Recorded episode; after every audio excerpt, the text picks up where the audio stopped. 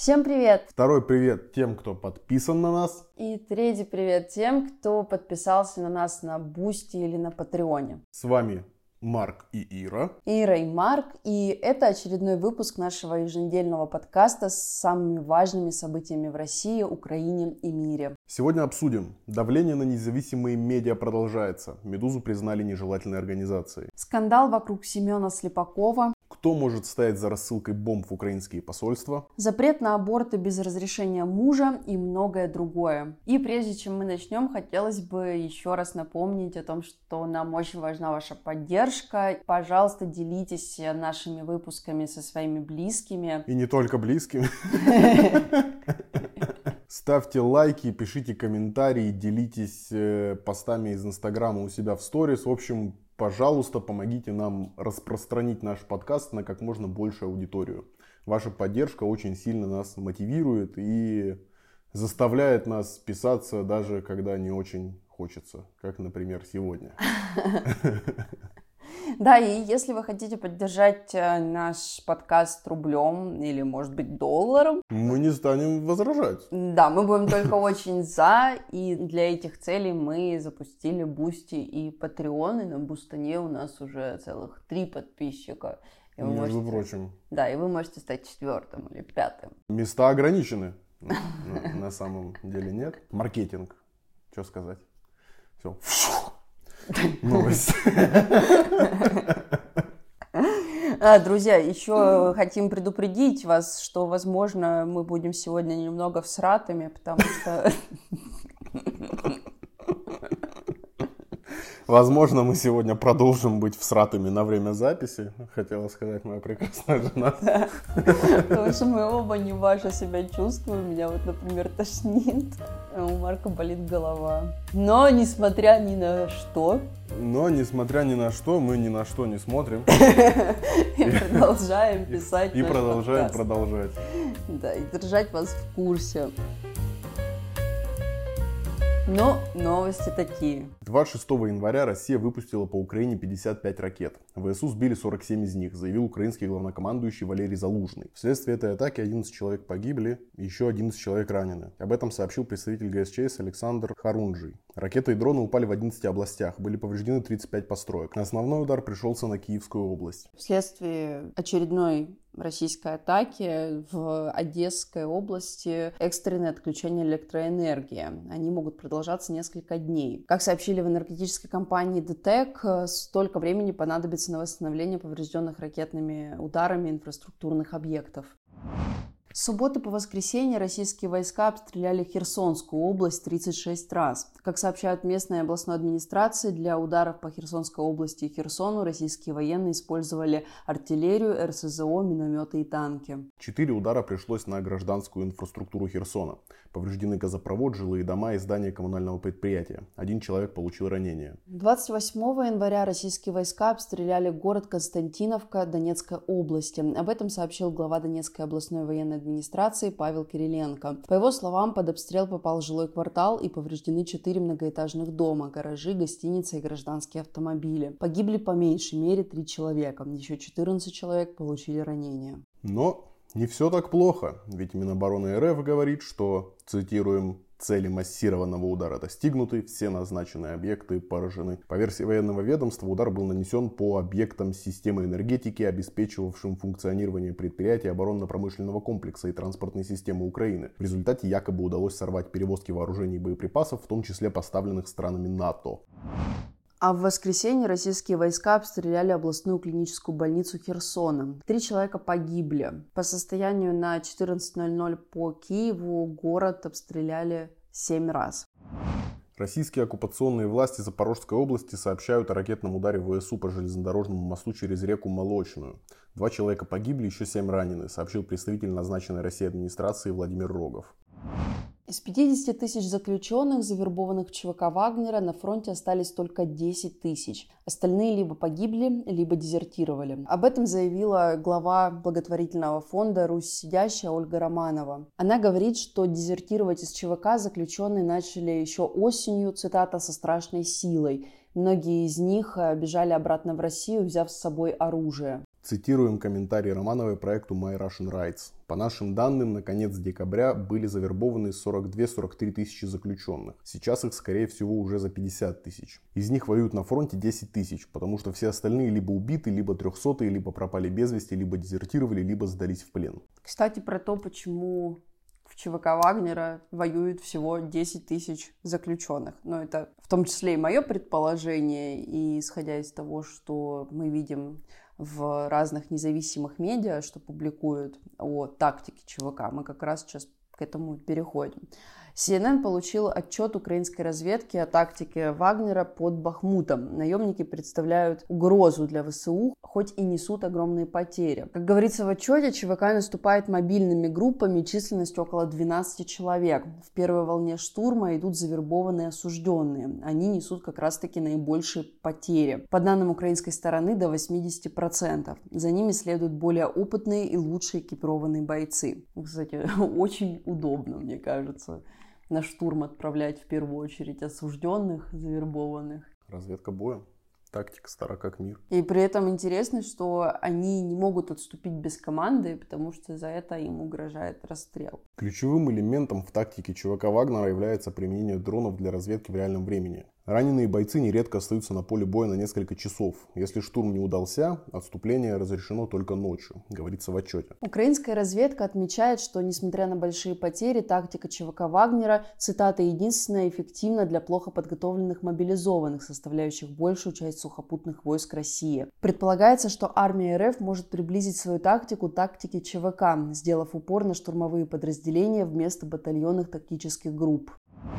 Одновременно с этим Институт изучения войны заявляет о снижении зависимости Минобороны РФ от ЧВК Вагнера и о потере Евгением Пригожиным влияния в Кремле. В ежедневной сводке аналитики пишут о том, что военнослужащие российской армии заменяют бойцов ЧВК Вагнера на бахмутском направлении. Также отмечается, что с момента захвата Угледара силам ЧВК Вагнера не удалось добиться значительных успехов в направлении Бахмута. Также аналитики ссылаются на опубликованные двадцатого января видеозаписи с места боев у Бахмута. На них замечены боевые машины десанта, которые используют только российская регулярная армия. Кроме того, эксперты обращают внимание на брифинги Минобороны РФ, в которых все чаще сообщается, что в районе Бахмута действуют подразделения ВДВ Вооруженных сил РФ. Снижение зависимости Минобороны России от ЧВК Вагнера, вероятно, уменьшает влияние Евгения Пригожина, считают аналитики Института изучения войны. Они добавляют, что нападки Пригожина на националистическую фракцию ветеранов и бывшего полевого командира самопровозглашенной ДНР Игоря Гиркина-Стрелкова могут быть попытками компенсировать снижение своего влияния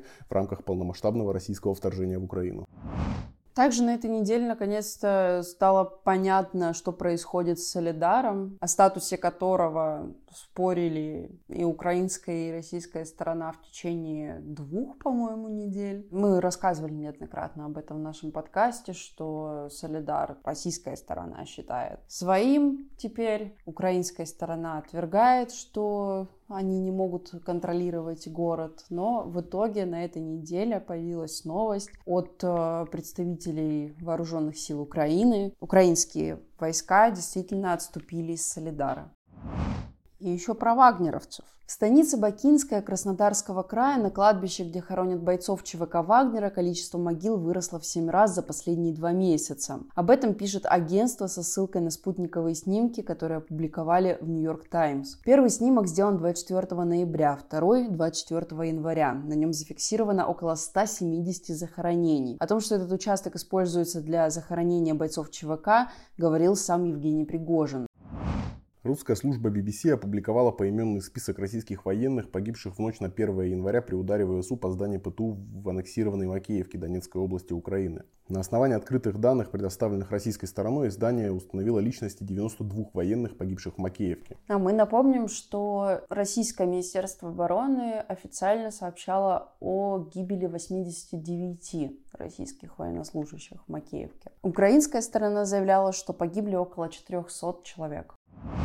Россия признала, что не собирается восстанавливать комбинат «Азовсталь», который уничтожила в ходе войны. В августе «Азовстали» исполнилось бы девяносто лет. Предприятие пережило немецкую оккупацию в годы Второй мировой войны и распад СССР, оставшись одним из крупнейших производств Украины. С две тысячи шестого года комбинат входил в группу Метинвест богатейшего бизнесмена Украины Рината Ахметова. Ежегодно на предприятии изготавливали более пяти миллионов тонн чугуна и более пяти миллионов тонн конвертерной стали. В мае двадцать второго года российские войска уничтожили Азовсталь. После на месте комбината планировалось построить место отдыха или технопарк с несколькими заводами. Но в итоге от планов по восстановлению Азовстали отказались.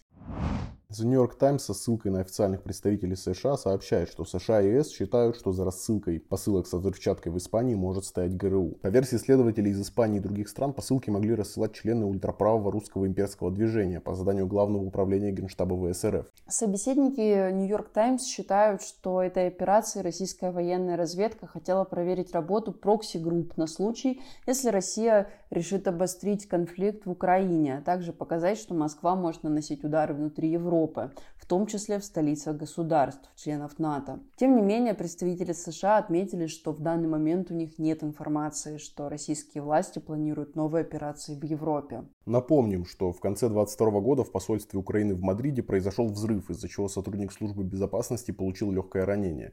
Позже стало известно и о других взрывных устройствах, которые направили по разным адресам в Испании. У одной из школ Бердянска в аннексированной части Запорожской области взорвался автомобиль. Никогда такого не было, и вот опять. Оккупационные власти заявили о теракте. Как сообщил председатель местного движения «Мы вместе с Россией» Владимир Рогов, машина принадлежала предпринимательнице Валентине Мамай. По предварительным данным, в момент взрыва она находилась в автомобиле. Также оккупационные власти этого региона сообщили, что взрыв был якобы терактом украинских спецслужб. В Украине вынесен первый приговор за организацию референдума на оккупированных Россией территориях. Жительницу Береславского района Херсонской области осудили на пять лет с лишением права занимать должности в органах власти и заниматься деятельностью, связанной с избирательным процессом, сроком на десять лет. Она была членом избирательной комиссии во время российской оккупации, составляла реестры избирателей и призывала голосовать за присоединение области к Российской Федерации. Зеленский подписал закон об усилении ответственности военнослужащих. Согласно поправкам, суды больше не смогут давать уменьшенные или условные сроки военным, осужденным за неповиновение командиру, неисполнение приказа, угрозы или насилие в отношении командира, а также дезертирство, самовольное оставление воинской части и поля боя. Кроме того, вырастут сроки наказаний за административные правонарушения, например, распитие военными алкогольных напитков. Еще до принятия законопроекта его раскритиковали правозащитники, считая, что он значительно ограничивает фундаментальные права военных на судебную защиту. Высший антикоррупционный суд Украины конфисковал украинские активы российского миллиардера Михаила Шелкова. В рамках закона о санкциях доход государства были изъяты квартиры россиянина в Одессе и Никополе, автомобиль Lexus, а также четыре машины Mitsubishi Pajero Sport, трактор, прицеп, денежные средства на банковских счетах, а также сто процентов доли в уставном капитале общества с ограниченной ответственностью ВСМПО «Титан Украина». В российском списке Forbes Шелков занимает пятьдесят девятое место с состоянием полтора миллиарда долларов. Он входит в совет директоров металлургической компании ВСМПО «Ависма». По данным Transparency International Ukraine, ранее он возглавлял инвестиционное подразделение госкорпорации «Ростех», которое контролировало военных подрядчиков в России. Также на этой неделе была прям большая череда отставок. Прям большая. Ну, там прям большие массовые перестановки в государственном аппарате. В первую очередь они касаются высокопоставленных чиновников. Должностей лишились одиннадцать человек. Украинские журналисты связывают отставки с подозрениями в коррупции. В отставку, в частности, отправлены заместитель министра обороны Вячеслав Шаповалов и заместитель руководителя Офиса президента Кирилл Тимошенко, а также главы пяти областных военных администраций. Чиновники были уволены после коррупционных скандалов, пишут украинские СМИ. Так, Шаповалов лишился своего поста после расследования о том, что продовольствие для украинских военных закупали по завышенным ценам. Власти Украины обещали отреагировать на коррупционные скандалы кадровыми перестановками и, цитата, «посадками». Еще немного об украинских чиновниках. Начальника управления патрульной полиции во Львовской области Романа Пилипенко отстранили от должности за то, что он подарил своей девушке пропуск на проезд по площади Рынок во Львове. На распространенном видео видно, как Пилипенко дарит что-то своей девушке. Распаковав, она радостно говорит: «Пропуск через площадь Рынок на мой Мерседес». Уже назначено служебное расследование. На фоне войны в Украине стрелки на символических часах судного дня были переведены на десять секунд ближе к ядерной полуночи. Это означает, что до точки ядерного апокалипсиса осталось девяносто секунд. Об этом заявила президент американского журнала «Бюллетень ученых-атомщиков» Рэйчел Бронсон.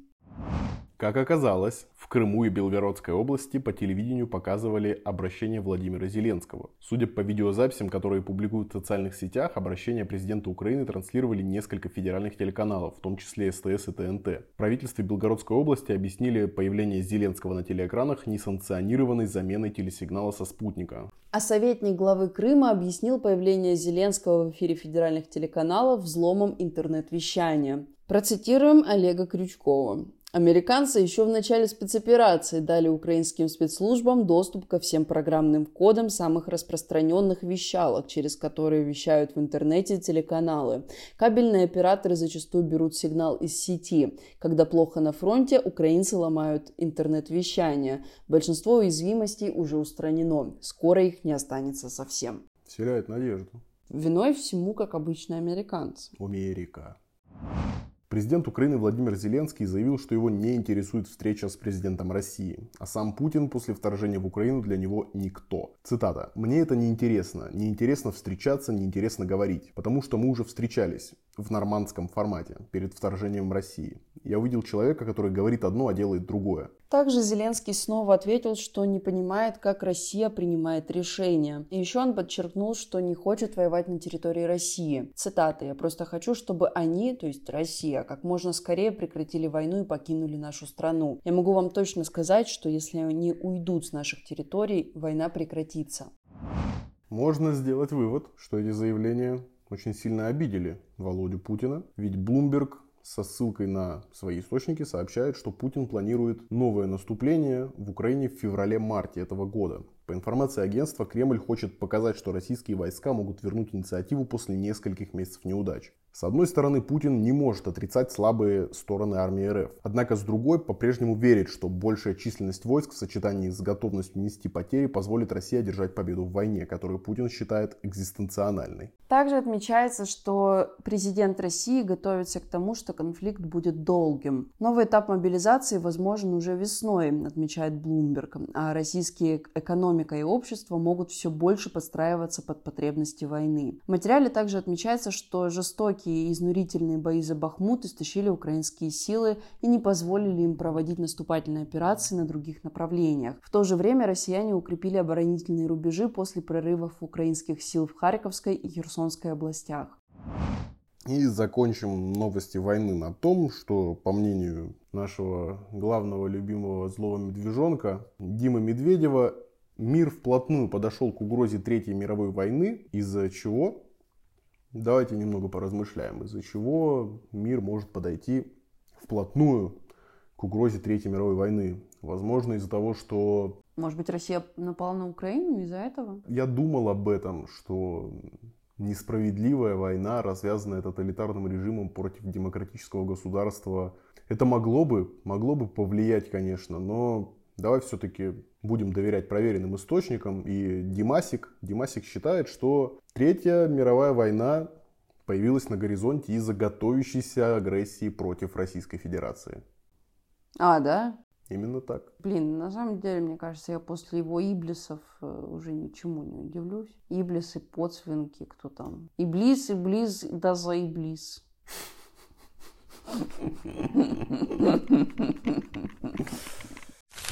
Мы переходим к новостям России. Издание «Проект» выяснило, что члены нескольких семей из окружения Путина получили прямой доступ к торгам Росрезерва, который отвечает в том числе за снабжение армии. Процитируем расследование журналистов.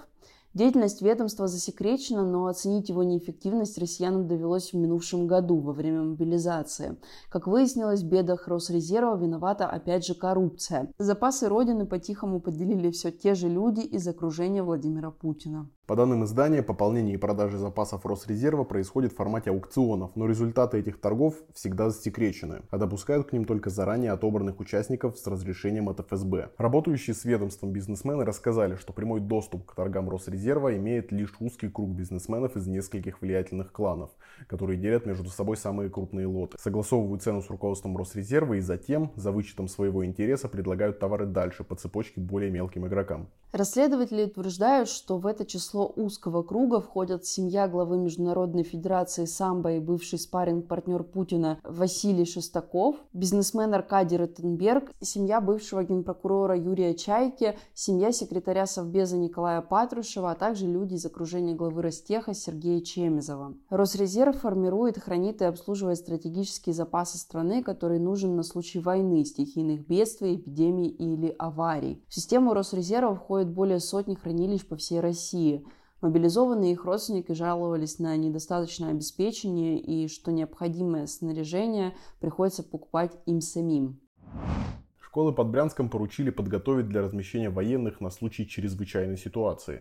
Начальница управления образования Брянского района Брянской области Алла Азаркина поручила подготовить как минимум шесть местных школ для размещения военнослужащих. Об этом пишут «Важные истории», получившие аудиозапись, на которой чиновница дает указания. Цитирую. «МЧС приедет, посмотрит с целью в случае чрезвычайной ситуации размещения военных на базе этих школ. Будьте добры быть готовыми для того, чтобы показать образовательные учреждения, не задавая никаких вопросов. Предварительно будет звонок нам, и мы будем вас тоже информировать». Как отмечают «Важные истории», школы, которые поручили подготовить к размещению военных, работают в очном режиме. Как будут учиться дети, если там разместят военных, неизвестно. В Белгородской области с начала войны погибли двадцать пять человек, девяносто шесть были ранены. Об этом заявил губернатор Гладков на встрече с Путиным. В обстрелах он обвинил вэ эс у. Путин, в свою очередь, заявил, что пэ вэ о России одна из лучших в мире. Россия объявила о понижении дипломатических отношений с Эстонией. Посла Эстонии в Москве попросили покинуть страну до седьмого февраля. Ответственность за решение Москва возложила на эстонские власти. В официальном заявлении МИД эр эф заявил, что Таллин, цитата, «возвел в ранг государственной политики тотальную русофобию и культивирование враждебности в отношении нашей страны». Через несколько часов после заявления МИД эр эф власти Латвии объявили, что они поступают аналогичным образом, то есть понижают уровень дипломатических отношений с Россией в знак солидарности с Эстонией. У «Медузы» выходил разбор, что означает понижение дипломатических отношений. И вот мы бы хотели зачитать вам некоторые основные тезисы. Но не будем. Давай будем. Мы бы хотели, но... Но, но мы сегодня в срате. Трудности. Но мы бы хотели. Что же значит понижение уровня дипломатических отношений? Понижение уровня отношений – это высылка главы представительства страны и его замена на дипломата более низкого класса. В случае с Россией и странами Балтии послов заменят временные поверенные в делах. Сама замена одного дипломата на другого действительно меняет мало что. На граждан стран влияет не отзыв консула, а такие действия, как недавнее сокращение персонала российского посольства в Таллине, например. В эту субботу телеканал Russia Today Франция заявил о прекращении работы во Франции. Накануне руководитель издания Ксения Федорова сообщила, что счета редакции заблокированы. В банке отметили, что сделали это по требованию Министерства экономики и финансов Франции в рамках девятого пакета санкций Евросоюза. Международный олимпийский комитет предложил допустить до международных соревнований спортсменов из России, если те не поддерживают войну. Организация отметила, что, цитата, «ни одному спортсмену нельзя препятствовать участвовать в соревнованиях только из-за его паспорта». Представитель эр эф при ООН Дмитрий Полянский заявил, что в конфликте с ядерными державами, такими как Россия, надо, цитата, «просчитывать все варианты». Полянский заявил, что поставки оружия Украине являются прямым вовлечением Запада в украинский конфликт, и западным странам нужно просчитывать все варианты, когда они идут на обострение этого конфликта, поскольку Россия является ядерной державой.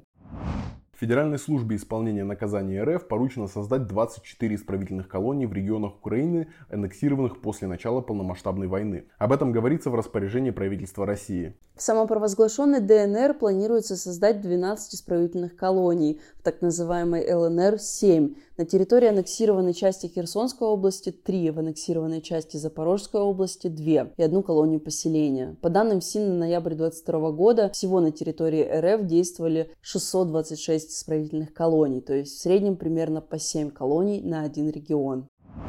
Верстка нашла четырнадцать детей-сирот, вывезенных из Херсона в крымском доме ребенка «Елочка». Его назвали детским концлагерем и сравнили со Освенцимом из-за жестокого обращения с воспитанниками. Журналисты обратили внимание на фотографии сирот с оккупированных РФ территории Украины в отчете по итогам акции «Стань Дедом Морозом». Снимки были опубликованы на сайте усыновления в Московской области. Фотографии сопровождались письмами Деду Морозу, в которых дети рассказывали о себе. четырнадцать открыток за детей младшего возраста были подписаны одним почерком. В каждой из них говорилось, что ребенок приехал из Херсона. Все четырнадцать детей были сфотографированы в одних и тех же интерьерах детского дома «Елочка» в Симферополе. Он специализируется на работе с детьми с поражениями центральной нервной системы, а также нарушениями психики и поведения, слуха, зрения и ВИЧ. В рабочей программе детского дома говорится, что он должен воспитывать патриотизм и гражданственность и формировать представление о том, что, цитата, «Крым находится на юге России».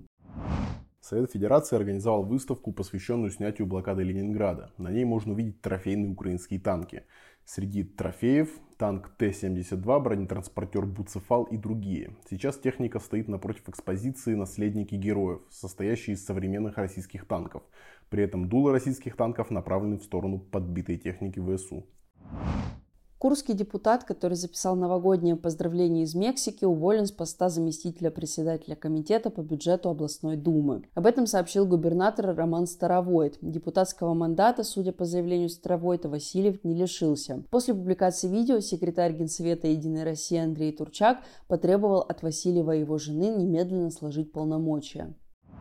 Центр по работе с проблемой насилия насилию точка нет двадцать четвёртого января две тысячи двадцать третьего года открыл на своем сайте большой раздел, в котором собрана информация о том, как распознать насилие и как ему противостоять. Это рекомендации для тех, кто подвергся насилию, кто его применяет и кто в своей работе сталкивается с подвергшимися насилию людьми. Педагоги, юристы, журналисты, врачи и так далее. Сейчас проект про насилие по данным центра включает тридцать две инструкции, двадцать шесть статей и тридцать шесть ответов на распространенные вопросы о насилии. Например, там есть ответы на вопросы, как защитить ребенка от сексуализированного насилия, как уйти от агрессора, если нет денег, что делать, если вас обвиняют в насилии и так далее. Еще в нем есть словарь с терминами, касающимися насилия. В центре говорят, что в течение года база знаний дополнится еще четырьмя разделами.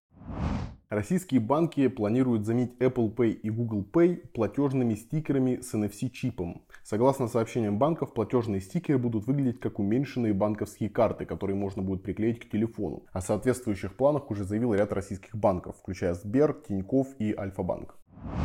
Еще одна банковская новость. Производитель терминалов для приема банковских карт к оплате Ingenico может уйти из России в марте. Об этом сообщили источники эр бэ ка на платежном рынке. По словам собеседников издания, контракты с российскими сотрудниками Ingenico действуют до пятнадцатого февраля. На техническую поддержку посттерминалов компания планирует осуществлять до конца марта. Ingenico официально не объявляла о своем уходе. Все переговоры с банками ведутся неофициально.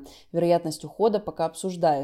эр бэ ка отмечает, что Ingenico – один из крупнейших производителей платежных терминалов. По данным Банка России, на конец третьего квартала две тысячи двадцать второго года в России было установлено около четырёх миллионов посттерминалов. По итогам две тысячи двадцать второго года российские банки зафиксировали чистую прибыль в размере двухсот трёх миллиардов рублей. По сравнению с рекордным результатом две тысячи двадцать первого года, когда прибыль банков составила два целых четыре десятых триллиона рублей, в этом году прибыль сократилась в одиннадцать целых восемь десятых раз. Также отметим, что это антирекорд с две тысячи пятнадцатого года, в котором прибыль банков составила сто девяносто два миллиарда рублей. В Москве начали снимать вывески с ресторанов кей эф си. Теперь они снова будут называться «Ростикс». Владелец бренда кей эф си, американская корпорация Yum Brands, продал права на франшизу из-за войны в Украине. Всего в России насчитывается около тысячи ресторанов кей эф си. А сам бренд «Ростикс» существовал в России с девяносто третьего года, но после прихода американской корпорации на российский рынок она выкупила права на этот бренд. А «Ростикс» возвращается. Возвращение «Ростика» отрицательного. Мессенджер Telegram занял первое место по активности пользователей в две тысячи двадцать втором году, впервые обогнав по объему трафика WhatsApp. И теперь переходим к новостям культуры. В Москве отменили концерт Ивана Урганта. Мероприятие должно было пройти второго февраля на территории завода «Флакон». Как говорится в сообщении в соцсетях Урганта, отмена стала, цитата, «полной неожиданностью для всех». А тут мы напомним, что Иван Ургант в самый первый день российского вторжения в Украину высказался против войны, написав пост, по-моему, там было написано «страх и боль» или «ненависть и ужас», что-то такое, «нет войне». И после этого его программа «Вечерний Ургант» больше не выходила на Первом канале. Мне бы хотелось отметить, что Иван Ургант все-таки лжец. Он сказал, что отмена стала полной неожиданностью для всех, но отмена не могла быть полной неожиданностью для тех, кто отменил концерт. Поэтому это... Жесть! Путин был в ярости, когда узнал...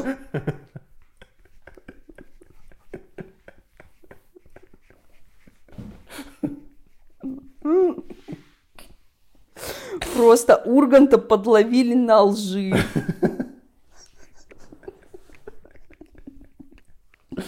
Прирожденные желтушники с собой просто.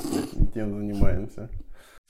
Против Семена Слепакова попросили возбудить уголовное дело о дискредитации армии РФ из-за его песни о погибшем российском солдате. С просьбой о возбуждении уголовного дела к Александру Бастрыкину обратился Фонд защиты национального исторического наследия. Ранее организация просила внести Слепакова в реестр иностранных агентов. Его песня, заявили тогда в фонде, дискредитирует использование вооруженных сил Российской Федерации в целях защиты интересов Российской Федерации и ее граждан, поддерживания международного мира и безопасности, а также иронизирует над искренними чувствами патриотизма граждан РФ, которые готовы ради своей страны пожертвовать самым ценным и даже собственной жизнью. Да, тут стоит отметить, вдруг вы не слышали эту песню Семена Слепакова, в ней он поет колыбельную, ироничную, про тех, кто уехал из России, спасаясь от мобилизации, их он называет слугами сатаны, а те, кто...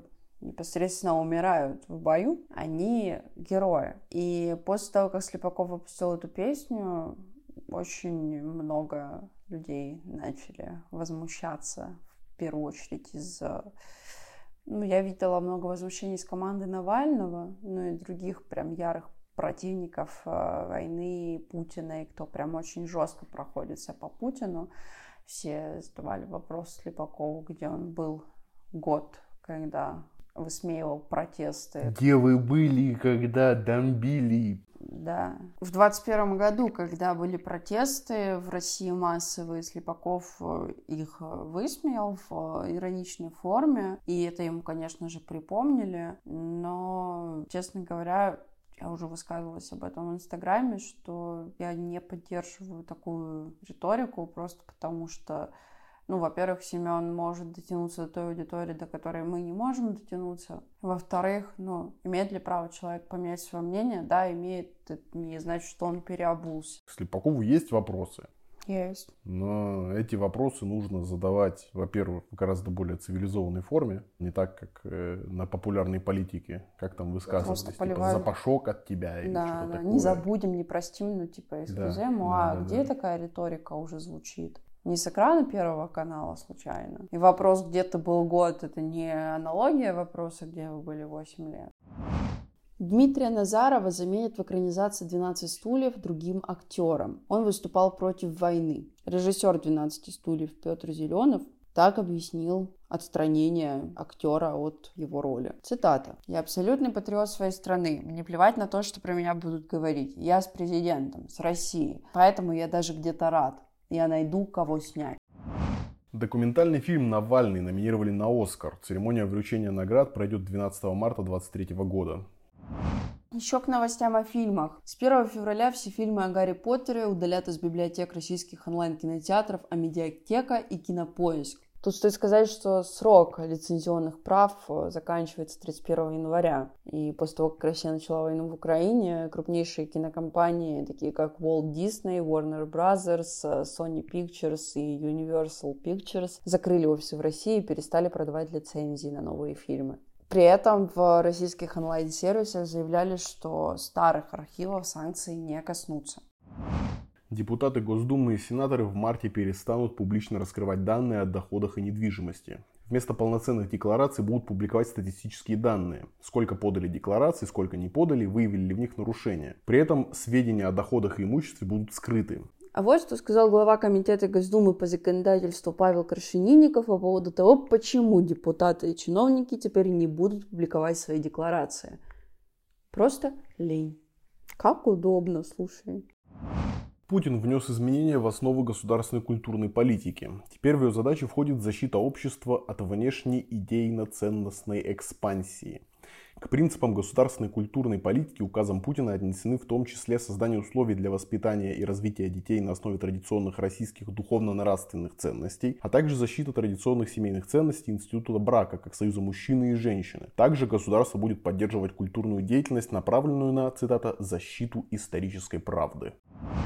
эр пэ цэ предложила обязать замужних женщин получать на аборт согласие супруга. Как заявил председатель комиссии Федор Лукьянов, получать разрешение при аборте по медицинским показаниям комиссия не предлагает. При этом к медицинским показаниям в эр пэ цэ предлагают относить только угрозу здоровью матери, а не ребенка, так как перинатальный скрининг не всегда дает верный результат. Представитель эр пэ цэ также призвал предусмотреть уголовную административную ответственность за незаконное проведение искусственного прерывания беременности и рекламу абортов. Он заявил, что сейчас в частных клиниках, например, не соблюдается неделя тишины, и женщина может сделать аборт в день обращения, что противоречит законодательству.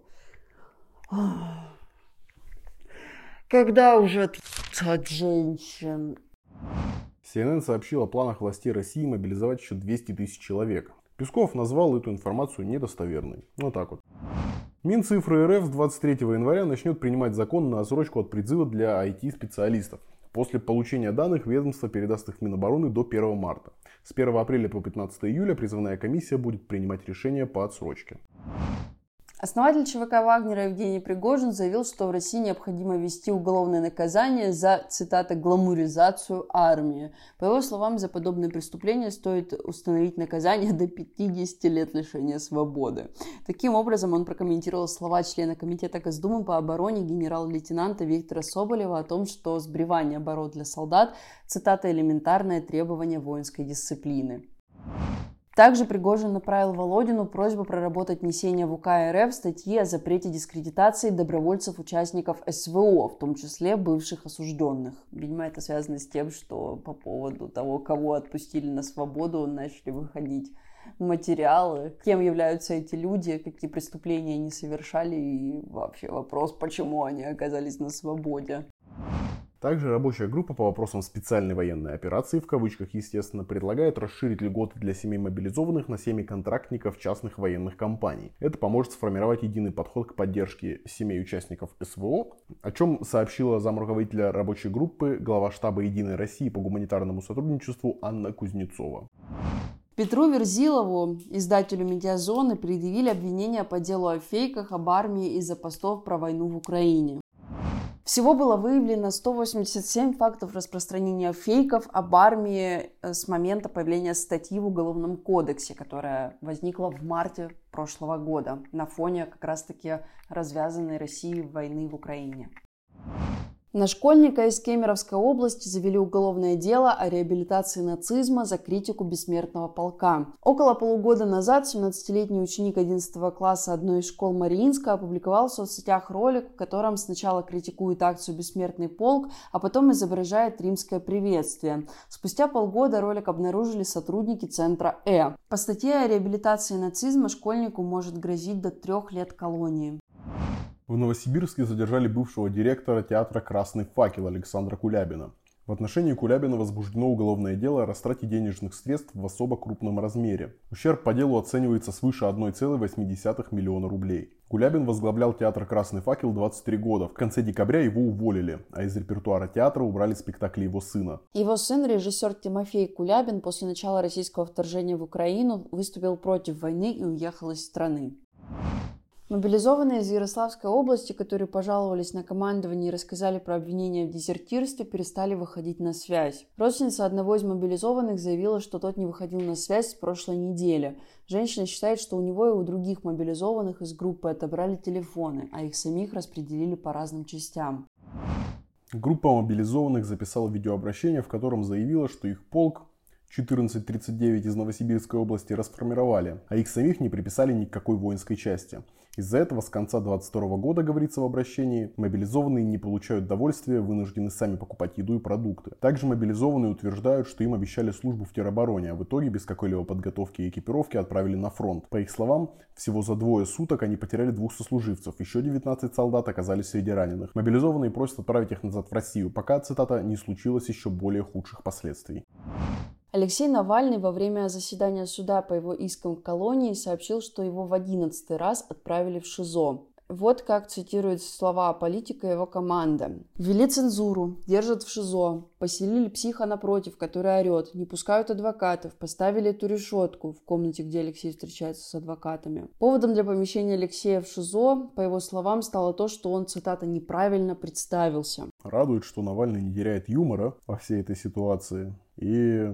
По его словам, в его камеру ШИЗО размером два на три метра установили три мощные лампы дневного света. При таком освещении пишет, что он трудно не только читать, но и просто сидеть. Политик предположил, что таким образом ему может мстить администрация колонии, которую ранее член Совета по правам человека Алексей Мельников попросил переделать освещение в его камере. Цитируем Алексея. «Дорогие члены УНК Алексей Мельников и Георгий Волков, спасибо, пацаны. Удружили? Очень, блин, помогли. Заставили вы, а слепым через три месяца стану я. Не очень-то справедливо. Приезжайте, блин, снова и переделывайте все как было». Роскомнадзор заблокировал доступ к сайтам ЦРУ, ФБР и сайту Госдепа США Rewards for Justice. Ведомстве объяснили решение тем, что на этих интернет-ресурсах были выявлены материалы, содержащие недостоверную общественно значимую информацию и дискредитирующие вооруженные силы РФ. В комментарии РБК представитель Роскомнадзора назвал заблокированные сайты, цитата, «ресурсами, принадлежащими государственным структурам враждебных стран». Мосгорсуд ликвидировал старейшую правозащитную организацию России – Московскую Хельсинскую группу. В исковом заявлении Минюст утверждал, что МХГ нарушает закон об общественных объединениях, ведя деятельность вне московского региона, а устав организации не соответствует актуальным требованиям законодательства.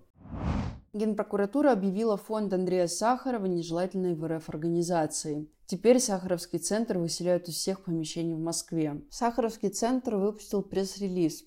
Зачитаем отрывок. Сегодня история центра в том виде, каким он был четверть века, подходит к концу. Остров свободы невозможен в современной России, которая отвернулась не только от наследия Сахарова, но и от всей отечественной традиции гуманизма, стремления к правде и справедливости. Генпрокуратура РФ объявила «Медузу» нежелательной организацией. Деятельность «Медузы», заявили в Генпрокуратуре, представляет угрозу основам конституционного строя и безопасности Российской Федерации. Тут стоит отметить, что «Медуза» выпустила заявление, что они продолжат работать, что у них определенно будут какие-то изменения в работе, но они надеются, что читатели они не коснутся. Также я бы хотела еще сказать, что признание «Медузы» нежелательной очень сильно усложняет «Медузе» работу, потому что сотрудничество с нежелательными организациями у нас карается уголовным преследованием в России. И это значит, что большая часть тех спикеров и экспертов, которые находятся в России, да и вообще любых людей, которые захотят дать «Медузе» интервью, которые находятся на территории РФ, они окажутся под угрозой уголовного преследования как за сотрудничество с нежелательной организацией. Ну и плюс ко всему, конечно, нельзя донатить деньги, это стопроцентное уголовное преследование распространения материалов. «Медуза» говорила о том, что какие-то материалы, которыми вы делились, лучше их потереть из истории вашей в соцсетях, если вы находитесь на территории РФ или планируете возвращаться. Но пока что, по крайней мере, прецедентов не было с тем, чтобы за чтение нежелательной организации было какое-то уголовное преследование. То есть там у «Медузы» есть, например, приложение мобильное. За то, что оно у вас есть в телефоне, ну, по крайней мере, сейчас быть ничего не должно. Ну, лучше не читать «Медузу» в общественных местах. Да. И коротко резюмируем поставки западных стран в сторону Украины. Германия все-таки решила отправить Украине танки «Леопард-два». Она отправит в Украину четырнадцать танков и разрешит другим странам реэкспорт в Украину.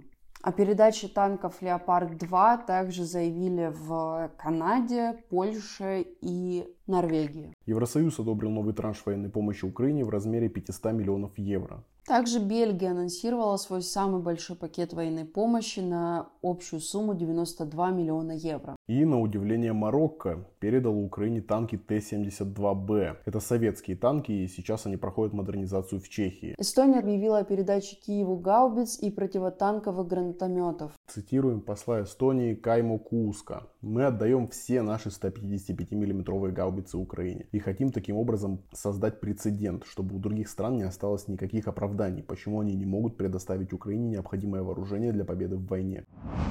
Но, тем не менее, Владимир Зеленский заявляет, что некоторое оружие, обещанное странами Запада, до сих пор не поставлено в Украину. На вопрос журналиста Sky News, будет ли поздно, если танки «Абрамс», обещанные США, поступят в августе, он ответил: да, слишком поздно, но я не знаю реальной ситуации на этот момент, когда они будут, когда Америка даст нам «Абрамс». Я не знаю, когда на самом деле придут танки из Европы.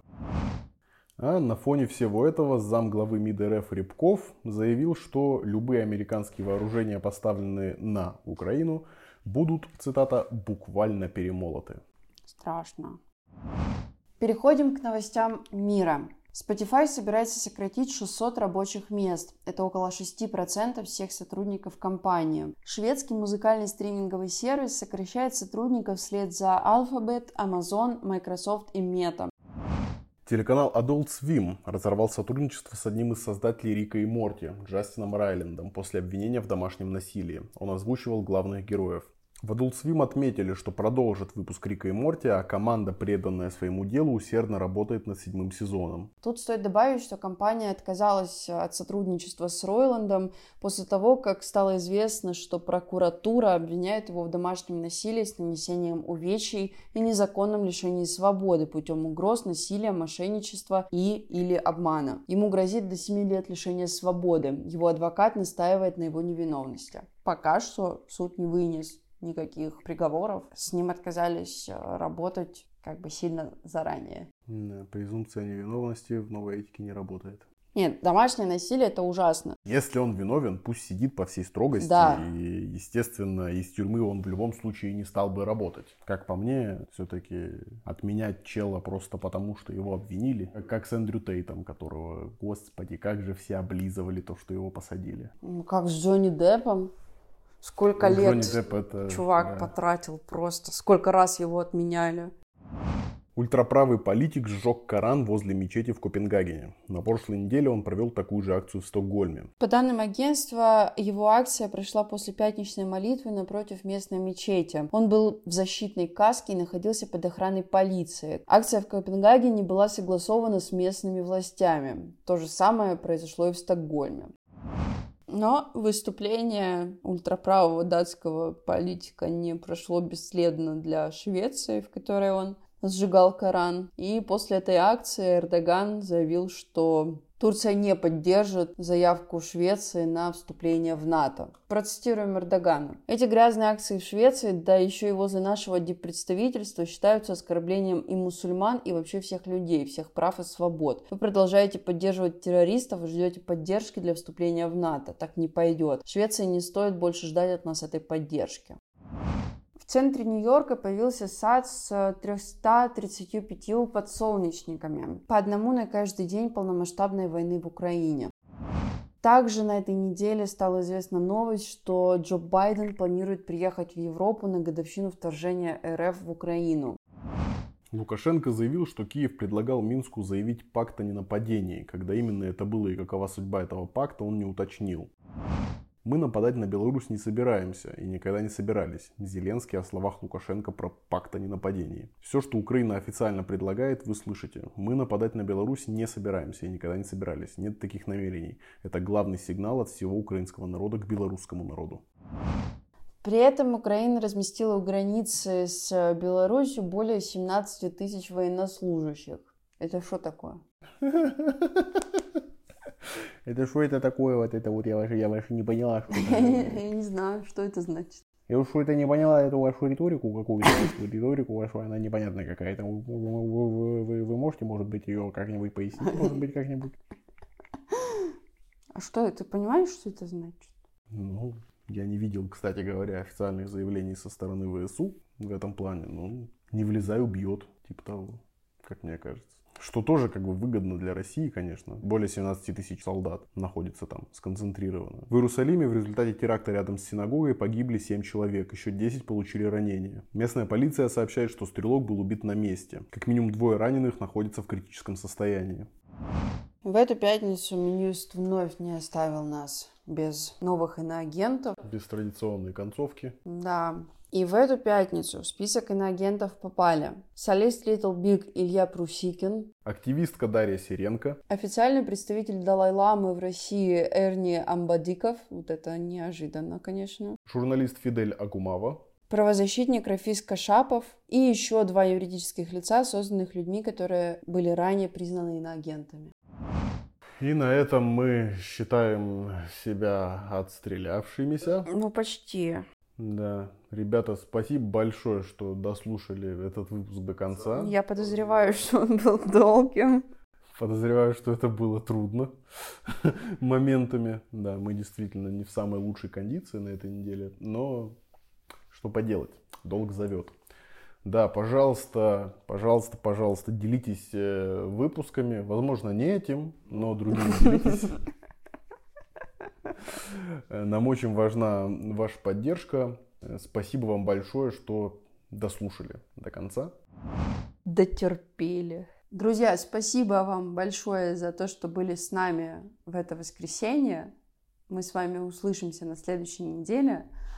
А пока что я предлагаю вам проверить, подписаны ли вы на нас в соцсетях и на тех платформах, на которых мы выпускаем наш подкаст.